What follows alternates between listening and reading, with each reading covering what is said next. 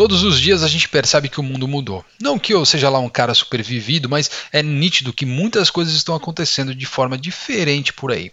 Apesar de toda evolução, há sempre quem nega tamanho avanço e vê na polarização uma forma de sustentar suas opiniões, mesmo quando elas não possuem qualquer tipo de veracidade.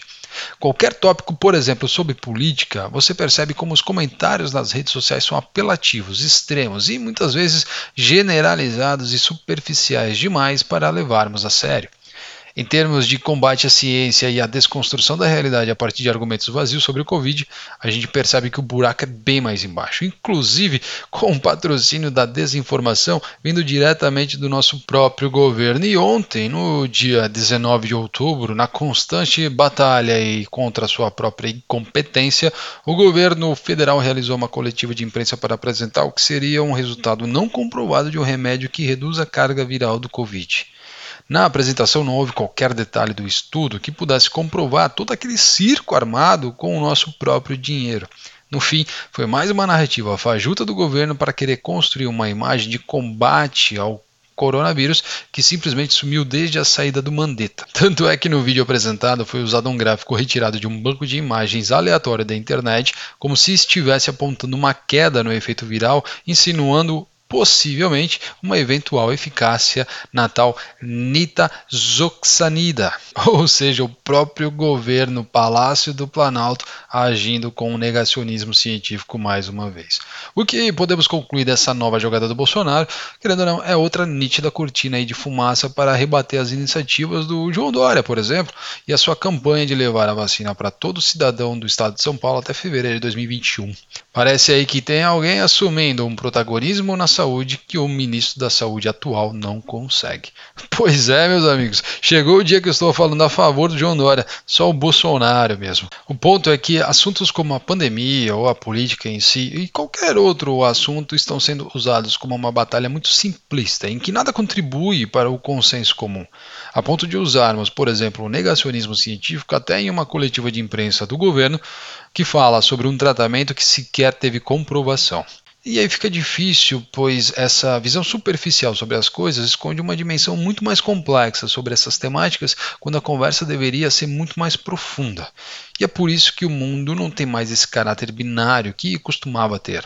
O pensamento binário, aliás, representa bem isso aí. Muito da educação parte da base emocional e nós, brasileiros, somos expert nisso. Assim, costumamos usar, por exemplo, a emoção justamente pela falta de criticidade sobre as coisas para que a gente possa se apropriar de algum interesse e manipular a opinião dos outros, assim como o governo tenta fazer todos os dias.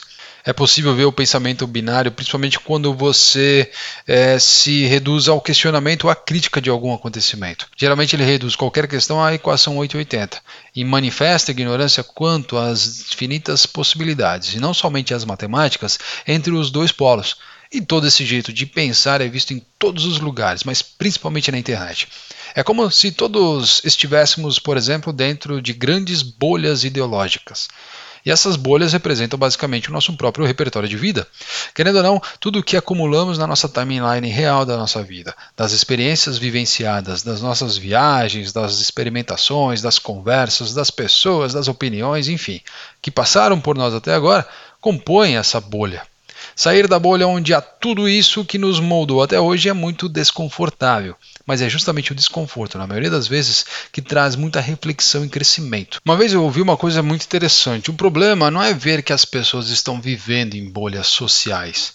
Né? O problema é ver que essas bolhas nem sempre se conectam. E quando a gente olha o poder da internet, da tecnologia como um todo, vemos que a distância entre as bolhas estão cada vez menores, permitindo que sejam estouradas e que possam formar conjuntos de pensamento ainda maiores. É como uma banheira de espuma.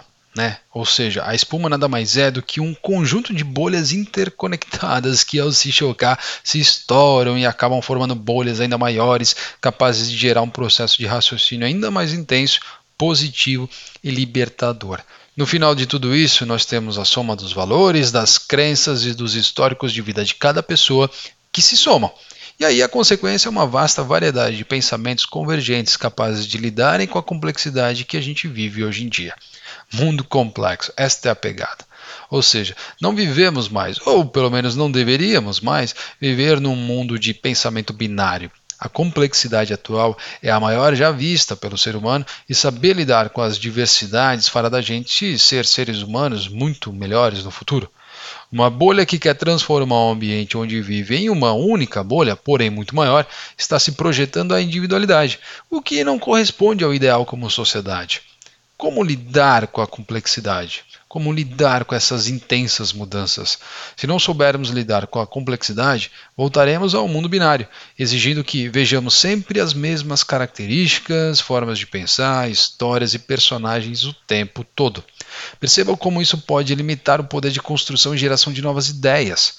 O mais legal disso tudo é que quanto mais diferentes somos uns dos outros, maior será a capacidade de provocarmos alguma diferença no mundo. O nosso momento como país está nos exigindo essa capacidade de se organizar como sociedade plural mais do que nunca.